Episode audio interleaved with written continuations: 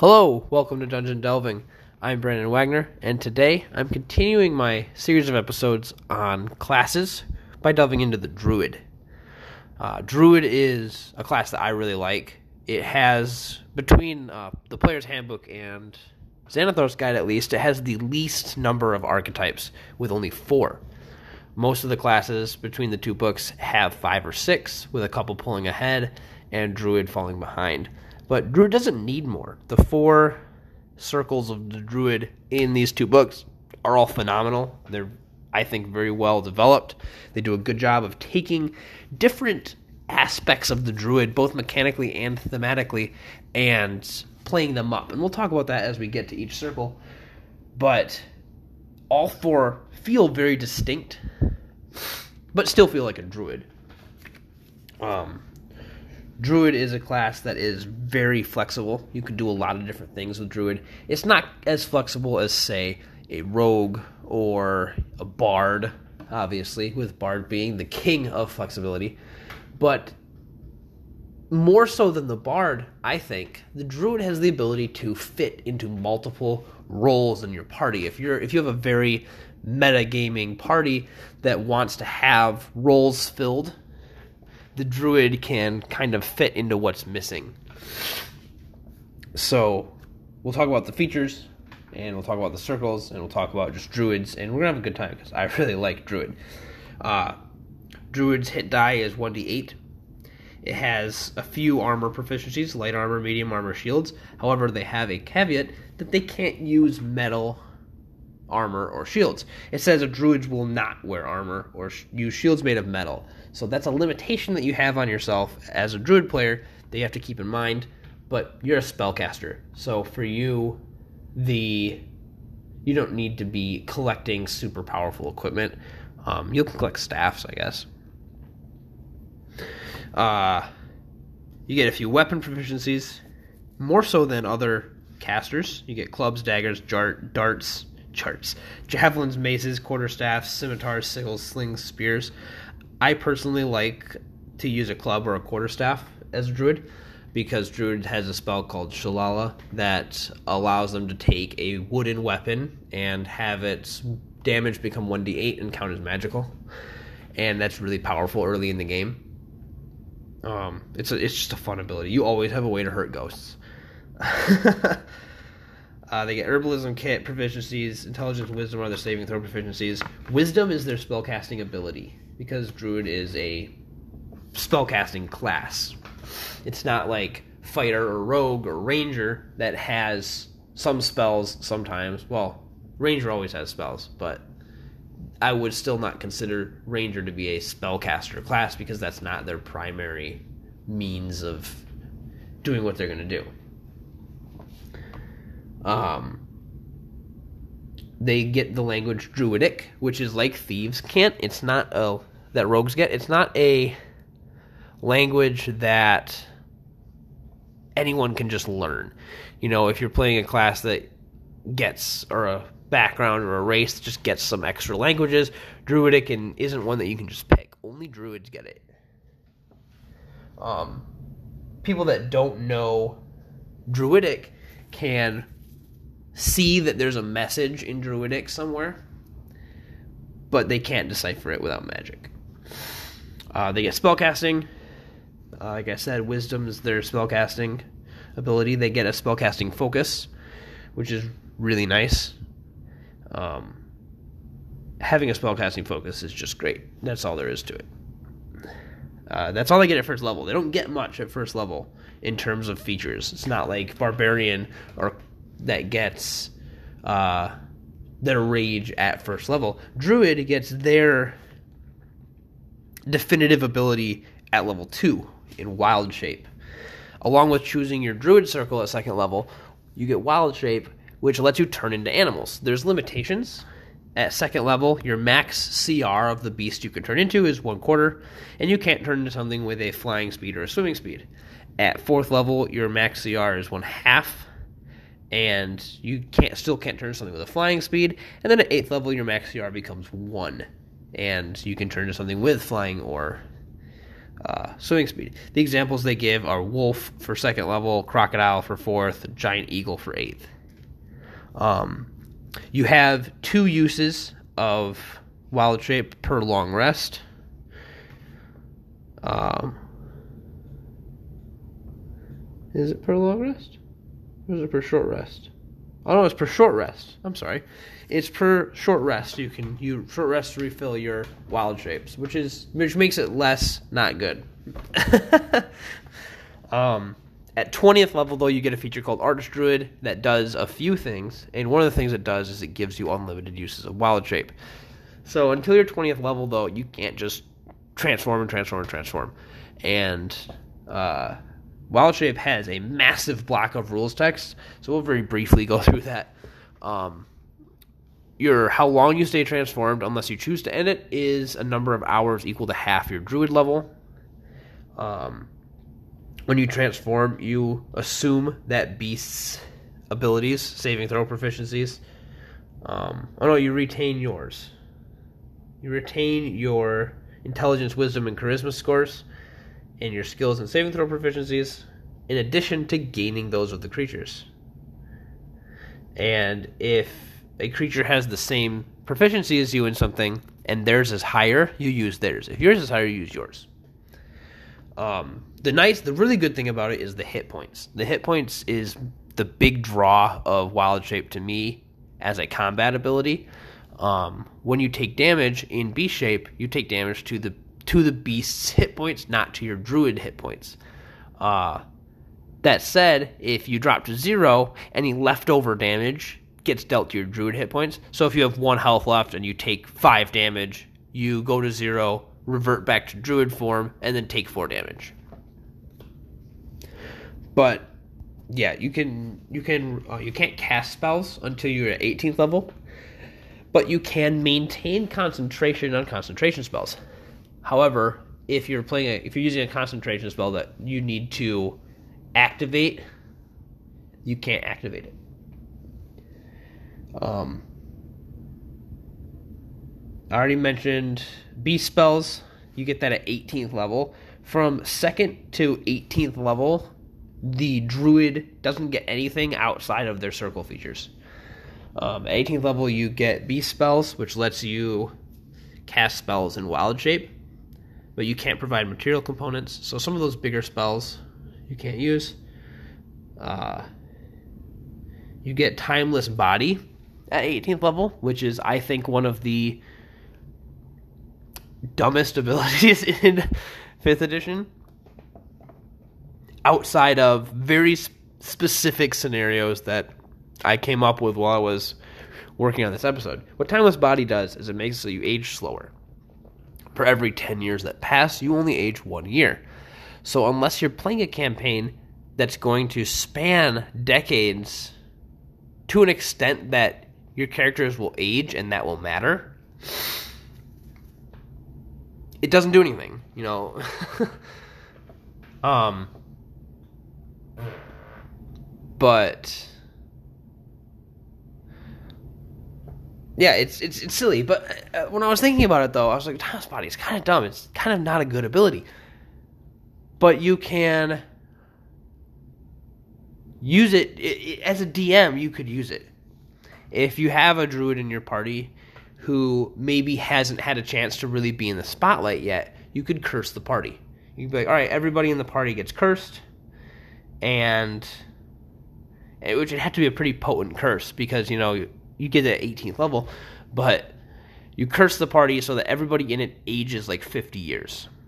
And if none of your players are playing as races that have particularly long lives, like elves or dwarves, then they age, they get detriments for being old, and but the druid doesn't. You know, you like all right, you, you're like all right. This curse happens. All of you fail your saving throws, so all of you age fifty years, and the druid only ages five because they have timeless body. So now the druid is the one that has to do most of the work because they're the only one that's not decrepit and old. So I feel like Timeless Body offers you some very unique, interesting scenarios, but for the most part, it's a feature that you're never really going to interact with or use, especially because a lot of people I know that play Druid play an elf who already lives for a thousand years. So I'm just gonna age for I'm just gonna live for ten thousand more. That said, too, if you want to have an NPC that's a druid, you could actually have like a five thousand year old elf that's just like, "What up? I'm here." um, at 20th level, you get Archdruid, which I already mentioned gives you unlimited wild shapes. It also lets you cast ignore verbal and somatic components of druid spells, as well as material opponents that lack a cost and aren't consumed. Which is just it's nuts. So your spell casting becomes something that you just can do. Like magic just happens around you. So at second level, you pick your circle. We'll dig into those circles now. And like I mentioned earlier, I feel like all the circles take aspects of the druid both mechanically and thematically and kind of play those up. So all these druids very much feel like druids, but they're taking different aspects of what makes the druid and highlighting them. And that's what I really like about this class, and why the fact that it only has four archetypes within the two main books of archetypes is okay with me because it's like I don't feel like Druid got the short end of the stick because I feel like it's the Druid circles are all really well built and do a lot to make the Druid feel good to play. Um, the circle of the land is pretty self-explanatory. It's the druid's connection to the land. You get uh, extra spells at third, fifth, seventh, and ninth level that relate to the land. So when you pick the circle, you choose what environment you want: Arctic, coast, desert, forest, grassland, mountains, swamp, underdark. And you get spells that reflect it. So like Arctic, you get uh, sleet storm. You get uh, cone of cold just to name a couple. Coast gets Misty Step, water breathing. Desert gets Create Food and Water, uh, Wall of Stone. Forest gets Bark Skin and uh, Plant Growth. Grassland gets Daylight and Insect Plague. Mountain gets Spike Growth and Meld into Stone. Swamp gets Water Walk and scrying for some reason, but whatever. Underdark gets spider climb, gaseous form, invisibility, stuff like that. Um, you also get a bonus cantrip at second level. And at second level, you get a, a feature called Natural Recovery, which lets you regain spell slots up to fifth level and totaling half your druid level during a short rest. So you're getting extra spell slots back. Um, so the limitation on that is like, let's say you're a 10th level druid, you can regain two fifth level or one fifth level slot, or a third and a second level, or three firsts and a second level, or a fourth and a first, like some combination of that equaling half your druid level. You get land stride at sixth level which difficult terrain that's non magical doesn't cost you extra movement. You can pass through non magical plants without being slowed by them or taking damage from hazards like like spines or thorns. And additionally, you have save advantage on saving throws against plants that are magically created or manipulated to impede your movement. At 10th level, you get Nature's Ward, so you can't be charmed or frightened by elementals and fae. And you're immune to poison and disease. And then at 14th level, you get a feature called Nature Sanctuary that makes it so that when a beast or plant attacks you, they have to make a wisdom saving throw against your spell DC, and on a fail, they have to choose a different target. Or, if they can't choose a different target, the attack just misses. So, this is really nice if you're playing your druid as kind of a squishy in the back spellcaster, because if something comes to get you, and attacks you, and there's no one else within reach, and they fail that saving throw, they just missed. And they can keep potentially keep missing until they succeed on that saving throw, then they're immune to it for 24 hours. one thing to note is that the creatures are aware of this effect before making the attack. So, me as a DM, if I had a druid in my party that was a circle of the land and had that nature sanctuary, I would have my elementals and beasts specifically not attack the druid at all. Because I would know about the feature and I would be like, yeah, I would I would as the DM extend that feature into being this creature's not going to attack you. I would attack the druid if there's no one else within range of my movement and the druid like attacked and the druid attacked one of the the beast. So that's just the way I would do it as as the DM to kind of have that ability have a more subtle effect. But I just think about that kind of stuff as a druid, and I think you should too. You should think about that kind of stuff as a as a DM, not as a druid, because um, it helps to make your features and class matter all the time. Um, that's all the features for Circle the Land. So thematically, like I said, this is the this is the druid's connection to the land itself, and mechanically, it's a spellcaster druid, and also mechanically, it gets a lot of spells that let you manipulate the environment, and that's kind of druid's big thing because even the normal base druid spell list has these kinds of spells, and it lets you it lets you manipulate the battlefield in I think really interesting ways. I really like playing. I'm playing a druid in Adam's campaign, and I really like the fact that I can create hazards and manipulate the battlefield. And that's really where druid shines as a spellcaster is controlling the battlefield. But I'm getting off off track. We're talking about specific circles. Uh, so next we have Circle of the Moon, and Circle of the Moon is all about wild shape of the five features that Circle of the Moon gets, one of them isn't directly interacting with the Druid's wild shape ability. Uh, the Circle of the Moon is druids that are fierce guardians of the wild, and that's that's the thematic aspect of the Circle of the Moon is druids protect the wilderness, and Circle of the Moon druids do so violently. Uh, whereas other druids might use their spellcasting to strengthen the land or hide things from people that would hurt it, the Circle of the Moon druid is going to turn into a bear and maul you. um, and it's all about all about wild shape. Uh, at second level, you get two features. You get combat wild shape, which lets you use wild shape as a bonus action rather than as an action and you can expend your spell slots to regain 1d8 hit points per level of the spell slot.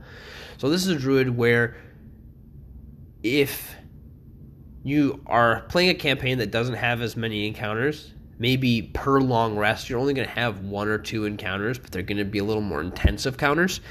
And you're like, well, I'm not going to be casting spells. Let me just expend my ninth level spell slot to gain a ton of hit points. You know, you're talking like what would it be? 72 hit points for a ninth level spell slot? Yeah, 72 hit points for a ninth level spell slot maximum. That's a lot. It's a lot of hit points. Um, this plays into the way I use uh, Wild Shape because I'm playing a Circle of the Moon Druid, in that I'm kind of playing our party's tank. I don't do as much damage. We have a monk and a fighter and a ranger that all do more damage than me, generally. Every now and then I get a good hit in, but I soak so much damage because I turn into things that are big and that have a large health pool. When I'm deciding like what what animal shape do I want to use for this encounter, usually I'm not looking at abilities as much as I'm looking at how much health do I have? What's my AC? How am I going to be able to just soak damage for the party? And that has to do with the other level 2 feature of Circle of the Moon, which is the circle forms. What this does is it overrides the CR limitations that Wild Shape has. It keeps the limitations on flying and swimming speed beasts, but it allows your at level 2 your max CR is 1. So already at level 2, you could turn into the most powerful beasts that other druids will ever be able to turn into. Um, and then starting at sixth level, your CR becomes your druid level divided by three. So and it's rounded down, so it maxes at CR six. But still, you can turn to much higher CR creatures, uh, like woolly mammoths, and just be huge and devastating and powerful. And you know, at twentieth level, when you're fighting the Tarrasque, you're not going to be able to turn into any beast that can 1v1 it and have any chance of survival. Like a lot of the things you're going to fight at 20th level, a 6th level beast can't take down by itself. But the fact that you can soak a lot of damage because your beast health doesn't necessarily come out of your uh, druid health and the fact that at 20th level you have unlimited beast shape uses you can just be like oh man i turned into a woolly mammoth took my full health of damage with like two damage overlap so i take two damage from my druid health and then on my next turn i combat wild shape into a woolly mammoth again and just basically your beast boy. If you're playing circle of the moon. Um, at sixth level you get a feature called primal strike that makes your beast, your wild shape attacks count as magical. At 10th level, you can expend both of your uses of wild shape because until your 20th level, you only have two to turn into an elemental. Uh, this is pretty good. They can do a bit more damage than a lot of beasts. They have elemental attacks, so they have more opportunity to uh, take advantage of weaknesses. But I still would prefer, at least by the time I get to a higher level, to turn to something with just a lot more health because of the way I use it. And then at 14th level, you get the only feature in Circle of the Moon that isn't wild shape related, and that's Thousand Forms, which lets you cast Alter Self at will. Um, Circle of the now that's all we've got for the player's handbook. Now we're into Xanathar's guide, where we have the verse "The Circle of Dreams." This is druids that hail from regions with strong ties to the Feywild and its dreamlike realms. Um, this is the druids have a strong connection to life energy, and the Feywild is a plane of abundant life. So this is your druid that exemplifies that aspect of the druid of just the life energy, the font of healing and life energy. And mechanically, it's your healer. So, like, if your party, if the hole in your party is that you don't have a cleric or a bard that can heal reliably, the Circle of Dreams Druid is actually really good at it. So, at second level, you get Balm of the Summer Court.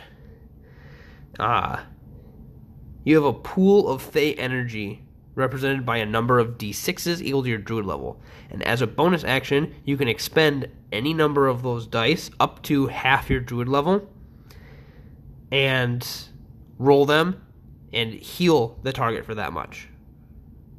They also get one temporary hit point per die. So you're healing them and giving them a little bit of a shield. It's like um it's like Brigitte's armor pack in Overwatch. um, so at 20th level, though, you can use up to 10 in a turn. So let's say you're like, oh, one of my party members took a lot of damage. I'm at 20th level. I'm going to, as a bonus action, heal them for 10d6 and give them 10 temporary hit points. Which 10 temporary hit points at 20th level is not a ton, but it's still temporary hit points on top of up to 60 healing. Uh, long rests ex- re- regain your expended die, not short. Uh, at sixth level, you get a feature that allows you to um, protect your party while you sleep. When you take a long rest, you can put a sphere of magic that counts for total cover and gives you and your allies plus five to stealth and perception checks, and any light isn't visible from outside. At 10th level, you can use a bonus action to teleport up to 60 feet, or touch a willing creature and teleport them 30 feet. And you can use this equal to a number time of equal to your wisdom modifier. And then at 14th level, you get a really interesting ability called Walker in Dreams. After you finish your short rest, you can cast uh, Dream, Scrying, or Teleportation Circle without expending a spell slot. And it's a special use of Teleportation Circle. Rather than opening a portal to a permanent teleportation circle, it opens a portal to the last location where you finished a long rest. So you can finish a long rest, do some exploring and traveling, and then teleport back to where you had your last long rest. So if you're if you're finding yourself in an environment that is hostile and the DM is being kind of brutal to you and you're not going to be able to take long rests, you can just go back to your last long rest place and get out of there. Uh, so you can really subvert your DM's attempts to punish your party by teleporting out of dangerous areas. uh, and then finally, we have the Circle of the Shepherd. This is the uh, Circle of Life druid.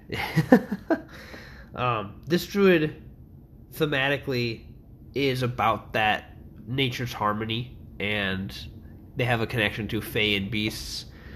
And uh, mechanically, they represent this with their kind of support features. This druid can kind of take the place of a bard in that they have some really interesting support abilities. Um, at second level, you gain two features Speech of the Woods, which lets you converse with beasts and fae, and it gives you Sylvan as a language. You also gain the Spirit Totem, which lets you summon a bear, hawk, or unicorn spirit. And it affects a. You summon it somewhere you can see within 60 feet. It has an aura of 30 feet in every direction. It has a spectral appearance, but doesn't actually count as something being there. And as a bonus action, you can move it. It lasts for one minute, and you can use it once per short rest. The bear spirit gives each creature within its range when it appears temporary hit points equal to 5 plus your druid level, and it gives your allies advantage on strength and checks and saving throws. The Hawk Spirit makes it so that when a creature makes an attack roll against a target in the spirit's aura, you can give that advantage. So if one of your allies within range of the aura attacks something, you can give them advantage on the attack roll, and it gives you and your allies advantage on perception checks. The unicorn spirit gives you and your allies advantage on all checks made to detect creatures. Yeah. Also, it allows you to, if you cast a healing spell, you heal everything within the range rather than. Oh no, okay, so if you cast a healing spell while you're within the aura that restores. If you cast a spell that restores hit points to any creature inside or outside the aura, each creature of your choice in the aura also regains hit points equal to your druid level. So you cast a healing spell on something, and then everybody else gets a little bit of a heal. And if your target is, it doesn't say others. So if you're healing someone that's in the aura, you can heal them for the healing spell plus that extra little buff of healing. So yeah, this is those three already. Just like right off the bat, this is your very support druid uh, circle. Uh, at sixth level, you get Mighty Summoner. So when you when you conjure beasts or fae with your spells, they get two extra hit points per hit die they have, and the damage from their natural weapons is considered magical. At 10th level, your spirit totem safeguards the things that you summon. So if a beast or fae that you summon ends the turn within the range of your spirit totem aura, they regain hit points equal to half your druid level.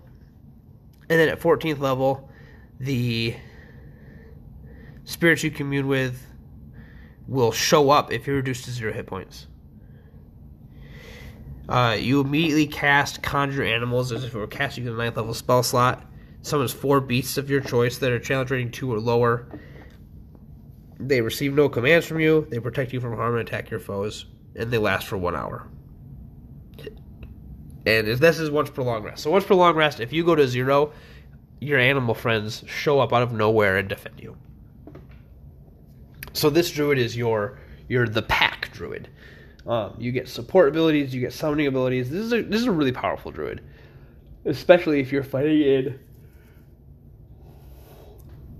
if you're fighting in an area where the entirety of your area of combat will fit within your uh, totem's aura, then you can just summon a bunch of beasts and have everything be really powerful all the time. Um, there's a couple notes in Xanathar's guide I want to go on before wrapping up this episode. There's a table for learning beast shapes. Um, technically, by the rules, you have to have seen a beast in order to transform into it. So Xanathar's guide kind of gives you a list, a few lists of creatures for different environments that you might have run into. Things that you'll have seen, depending on where you come from. And that way you can have a baseline of what beasts have I seen when you start the game. Um, as you, I would say, as a DM, I'd be like, all right, what environment are you from? And everything in that environment you've seen. But things outside of that environment, you haven't yet necessarily. I might make some exceptions, but for the most part, I would say you can increase your repertoire of beasts you can turn into as you level, as you explore the world. But, um, yeah, that's what I've got for Druid. I like Druid. I think Druid is a really well designed class. It's pretty powerful. It's not a powerhouse. It's a much more subtle class, but it has the ability to have a consistently present effect on combat encounters and be very very it's just it's just so flexible um, if your party doesn't have a lot of high hit point stuff you can play circle of the moon and just have basically a shield of beast shape hit points if your party doesn't have a designated spellcaster you can play circle of the land and fill that role if you don't have a, a bard if nobody wants to play bard you can play circle of the shepherd and have very powerful support effects. Uh, if you need a healer, you can play Circle of the Circle of Dreams and heal people constantly, consistently. Druid is just it's such a cool class. It's a fun class. My wife plays Druid when she plays. Um, I have a Druid that I'm playing. I just it's a great class. It's one of my favorite spellcasters. It probably is my favorite spellcaster. Um, and it's a class that should never be underestimated for just how powerful it can be. It might not be as flashy as some of the other classes, but it definitely shouldn't be underestimated. Next week, we'll continue episodes on classes with the fighter. And I'm excited for that one because a lot of people, I think, look at fighter and think it's really basic, really uh, uninspired. And I disagree, and I'll tell you why next week. That's all for now, and keep delving.